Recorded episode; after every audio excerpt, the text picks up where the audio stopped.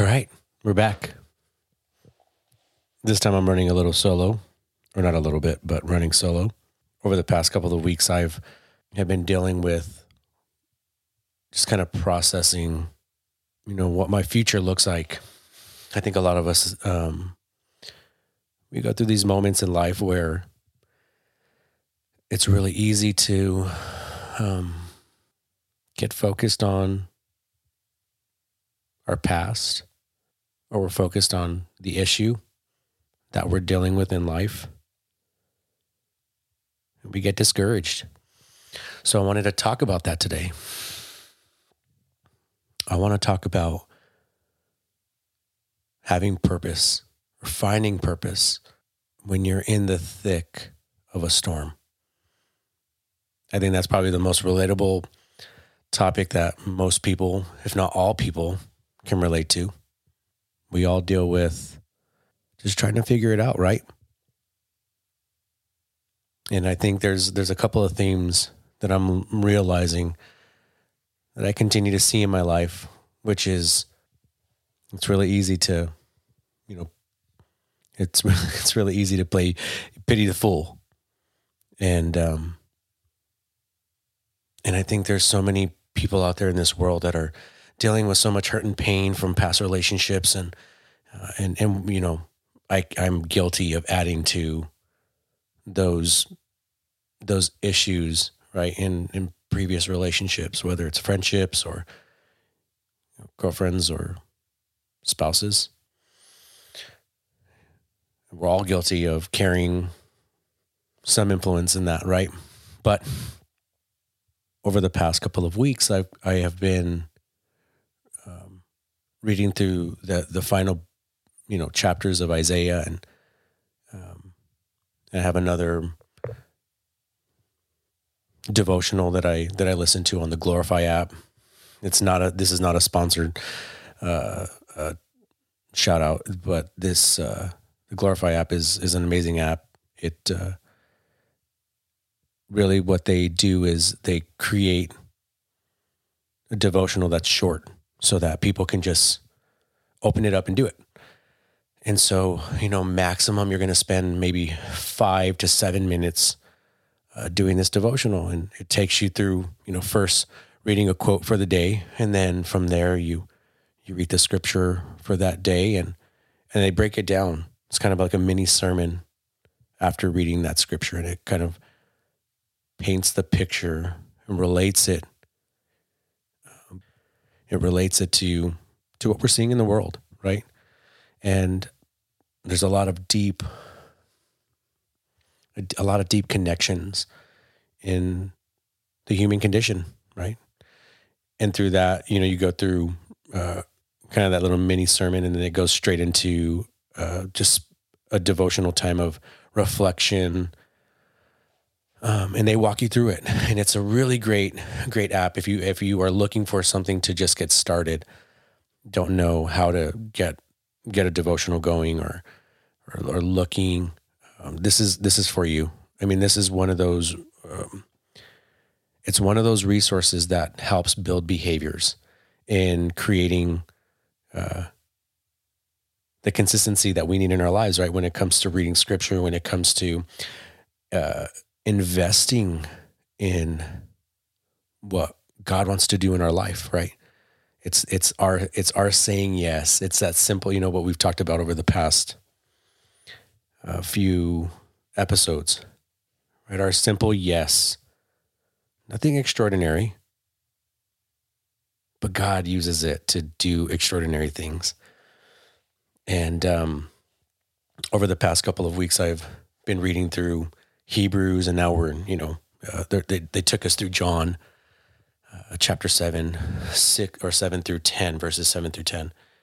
And uh, it's talking about uh, Jesus is, is basically telling this crowd um, how God works, which is He's a shepherd.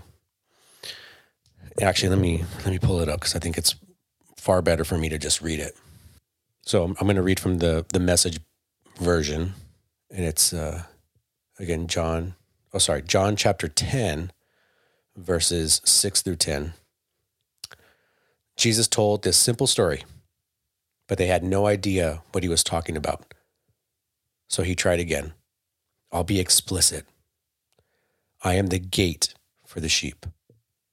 All those others are up to no good sheep stealers, every one of them. But the sheep didn't listen to them. I am the gate.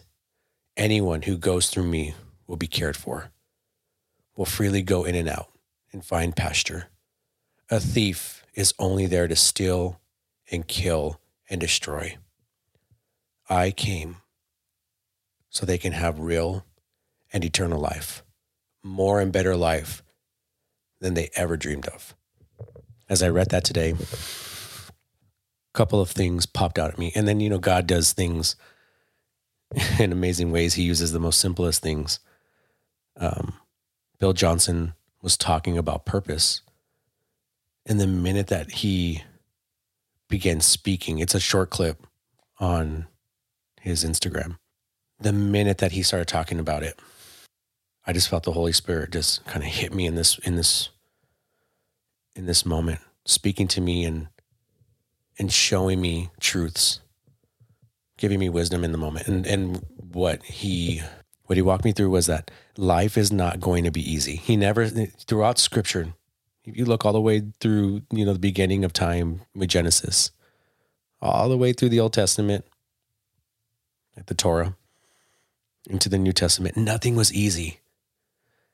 And it's this is this is where you know Bill Johnson's Instagram post really shot out at me, which was that he, he called it out. It would be naive of us to think that and and to say out loud that I'll, I'll never let any bad thing happen again. I mean, as a young person, it's really easy to say that. And it's really easy to guard yourself in a way that keeps people so far away that, yeah, you can, they're not going to hurt you, right? But it's going to be a lonely road. And so as he's speaking this, I, I was like, Jesus just sucker punched me. that's not his heart, but just the analogy, that's kind of what I want to paint. Uh, it was a gut check. It was a moment of reflection that if I am expecting things to be perfect, man, do I have a long road ahead. And what I realized as I reflected on that, as it hit me, and I and I look at the relationships that I've had, or that I have, and that I've had. I look at the relationship with my children, my kids, and even just last week, I met some some people just randomly through just having dinner at, at the bar that I was at. Um, I was sitting at the bar, having dinner, and meeting this individual that is going through some really hard moments in his life where he had to make a decision on potentially walking away from his marriage. What are the odds that I was sitting at the bar of this restaurant next to this guy that's 60 years old. We get to talking about sports that ended up turning into a three hour conversation about Jesus. What are the odds? That wasn't a mistake. God knew exactly what he was doing. I had pulled up to the restaurant. I was, I called my dad, asked him if he wanted to get dinner, and he had already eaten dinner. And, and I was like, well, I got to eat. So I might as well just go in and just get a bite to eat my, my goal was to be there for like 30, 40 minutes and get out. And then the conversation happened. And then we, from that ministering moment, I ended up having a conversation with a bartender that, you know, I've, I've made friends with and, and they were, they're also Christian. Those things are not coincidences, but there's, there's, there's meaning to why I'm telling this story. As I started listening to Bill Johnson speak, and then as I read about Jesus, talking about him being the the shepherd and being with the sheep. And for me to think that life is is going to get easier just because you grow closer to God. You know, as you have a deeper relationship and intimacy with Jesus, life should get easier, right? That's the that's the crazy thought that I think a lot of us have. What ended up happening in that moment as I heard Bill speak was that Jesus was telling me, Your purpose isn't about the easy road. I found purpose in my season of question. I found purpose when I don't know what to do next. And I think a lot of us feel that way. I think we all go through this battle of expectation. And um, Adrian couldn't record today, and I was going to wait till tomorrow potentially to record, or just kind of figure out another another time for us to to sit down and do this. And I just felt led to have this conversation with y'all. I felt like, whoa, God can give me that revelation through a simple Instagram post and give me a revelation of what my purpose is at the most random time, wasn't looking for it, wasn't even asking God for it, but I was questioning Him. And in that questioning, that's why I love Jesus, because He can handle our questions. He answered. You know, I, I talked about when we when we had Darren on the show having to learn how to kind of remove myself from from the identity of being a husband, right? Because that's what I've been for nine years, and and uh, and I and I you know am questioning. Okay, God, what am I supposed to do now? Right? I think we all, as we go through tough times, um, even if we cause it in ourselves, we go through tough times start questioning what we're what we're supposed to do. But I just leaned in and I let him use this moment. And the only thing that I did was just say yes. There wasn't anything spectacular in Isaiah. Um, let me look it up real quickly. I think it's Isaiah 52, but let me just double check before I quote it. Isaiah 53. Isaiah was prophesying, prophesying about Jesus's coming one day. And then it's uh, verses two through six. And again, I'm going to read through them from the Message Bible. The servant grew up before God, a scrawny seedling, a scrubby plant in a parched field. There was nothing attractive about him, nothing to cause us to take a second look. There wasn't anything extraordinary about Jesus even though he was God, which is it's just crazy to think about. But he used he uses the ordinary ordinary moments, right? We talked about this on a couple podcasts ago.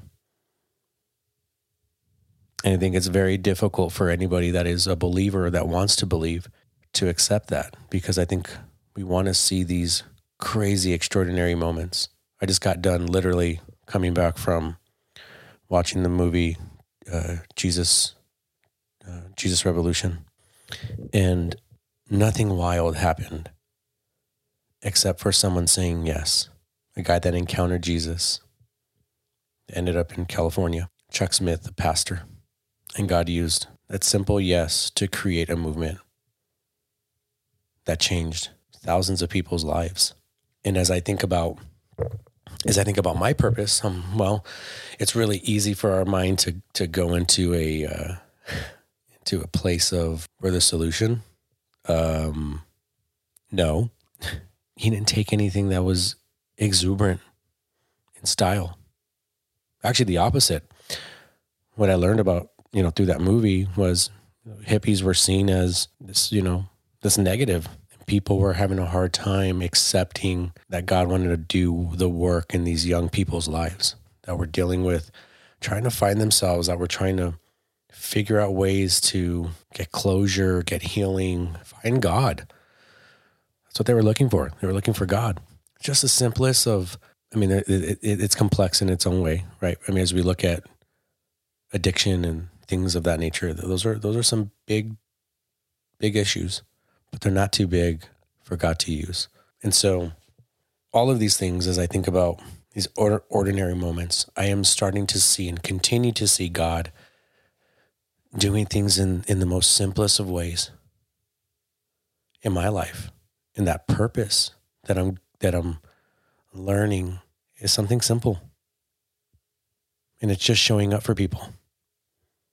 It's just being present, being being a listening ear. I didn't go into that restaurant expecting for me to have the type of conversation that I had last Thursday. I didn't have a game plan. I didn't go into a place asking God for him to use me in the moment. But I said yes a long time ago. And when he wants to use you, he's going to use you. And he did that day. Nothing extraordinary. I'm not even going to say that I was the reason for the conversation. I'm not going to sit here and say that I changed these people's lives. But it was a moment for these individuals to see Jesus through me. That's wild. That's wild to think about. I'm so thankful because it blessed me. and as I had that interaction and I had that moment, I called Adrian the next day, told him about it. And uh, he and I have talked about this for a while. And one of those things is when you're in the pit, when you're eh, deep in the mud, when you're in the valley, nothing gets you out quicker than serving people because it takes your eyes off of you and puts it on the things that matter. I'm not saying that there are things out there that are very hard to deal with and that, you know, I'll tell you right now, going through a divorce, second divorce, that's that's tough. There's a lot of shame in that. A lot of conviction. There can even be a lot of condemnation through the lens of our own eyes. And if you're dealing with that, I'm telling you, there's light at the end of that tunnel. And there's purpose in your life now. That purpose is just to love our neighbor just as we love ourselves, to love Jesus with all our heart. I love there in the in the movie um, Jesus Revolution. There's a uh, there's a moment where Pastor Chuck Smith is talking to his wife. I think it's right at the beginning of the movie, and he you know they're watching this video of kind of war in the streets of America, and uh, the actor um, Kelsey, I don't even know his name, his full name, but anyways, he says, "Man, things are so so complex, so crazy," and his wife says, or actually before I get there, um, he's like, "There's a lot of voices, and it must be very difficult for these young people to figure out which voice to, listen to." I love that so much because that relates to our time. I mean, this is in the 70s, and doesn't that speak louder in our current culture in the current position of the U.S. People are hurting. And uh, fast forward, um, they, his wife says, "Truth is always the quiet voice. The liars are usually the loudest." Um, and I'm paraphrasing. That that hit me so deep. It's kind of going back to my thought earlier, what I was talking about, where you know, I, it's it's really easy for us to concentrate on the negative. It's really easy for us to concentrate on you know our problems, but we don't see going well, or we don't you know aren't seeing the blessing, or we're not wanting, uh, or it's not things are not turning out in the way that we want them to. Those are lies. And the simple, quiet voice of Jesus is. A, I mean, that's why that's why Scripture talks about it being. You know, hearing the Father is that still voice. It's the quietest in the room. But it requires you to listen intently, listen, because the enemy is going to be spouting out just a bunch of noise. Typically, that takes you nowhere. And how does this relate to purpose? Well, for the longest time, I've been fighting God because, you know, trying to make things happen on my own and trying to create opportunity and chaos erupts. It's a constant fight. And, you know, we've talked about this on, on previous episodes. When we stop fighting, I think Darren is the one that called it out. When we stop fighting, everything calms down. and, uh, and I continue to see that in, in my life until I finally let go and I opened up my ears. Actually, what I ended up doing was in the morning, I was doing that devotional through the Glorify app, and in the quiet time moment, and when you do the reflection, uh, they take you through a prayer, and the prayer was, God, let me hear what you have for me today. and I and I prayed it, and not even about two or three minutes later, after I got done with the devotional, Bill Johnson pops up on my Instagram. and speaks that word. Oof. It's deep. I surrendered it and then he ended up showing up. I think about me my kids whenever they get upset at each other and I can I can do two things. I can come in yelling at them in the same way that they're yelling at each other or I can come in gently and direct them. And I'll tell you every single time that I come in gently and direct them, their response is to hug. If that's not the picture that paints the Father's heart, I don't know what else will. So I want to give you a couple of practical things to do. First, um, if you if you don't have a reading plan like a Bible reading plan, I would highly suggest that as your number one. And so um, I'm doing the Bible Project One Story That Leads to Jesus uh, devotional every day. It's in the uh, if you go to the Bible app and search plans, um, you'll be able to find it. Um, basically, it takes you through the Bible in one year. Um, but because it's the Bible Project, they they they paint a lot of context through video, um, so you get a ton of uh, really, really, really vital information, and and they teach you also how to read the Bible in the way that it was created to be read. And um, so, anyways, that's number one. Glorify app is another great tool. Um, even if if that's where you need to start, then start there. There's no right or wrong way to get into God's word. And what I love about the Glorify app is it it takes you through a couple of steps, which is getting your heart prepared, reading scripture, getting an understanding of what you just read, praying about it, and uh, and they kind of make it goal oriented. So you kind of see yourself progressing over time and consistency building up. It's really about the behavior. So that's the first thing that I would suggest. The most number one practical way is is to get on a on a reading plan. Second is to get in community. And that can be something as simple as joining a small group at, a, at your local church or um, getting a bunch of friends together and doing a Bible study. Um, or getting a bunch of friends together and just sitting down for coffee and having a conversation about Jesus. And letting those bonds form as you're walking together because that is what true discipleship is is walking with your neighbor. Third thing super simple and that's find a church. Get into community with the people that you know and then go get into community with people you don't know because it's really easy to say you're living out scripture when you're in your bedroom or not doing anything with it i learned this recently which is wisdom is not just knowing a bunch of information. True wisdom is doing something with that information. And that that means living it out, living out your purpose with people in community because you've got to be able to test where, where you are needing to grow.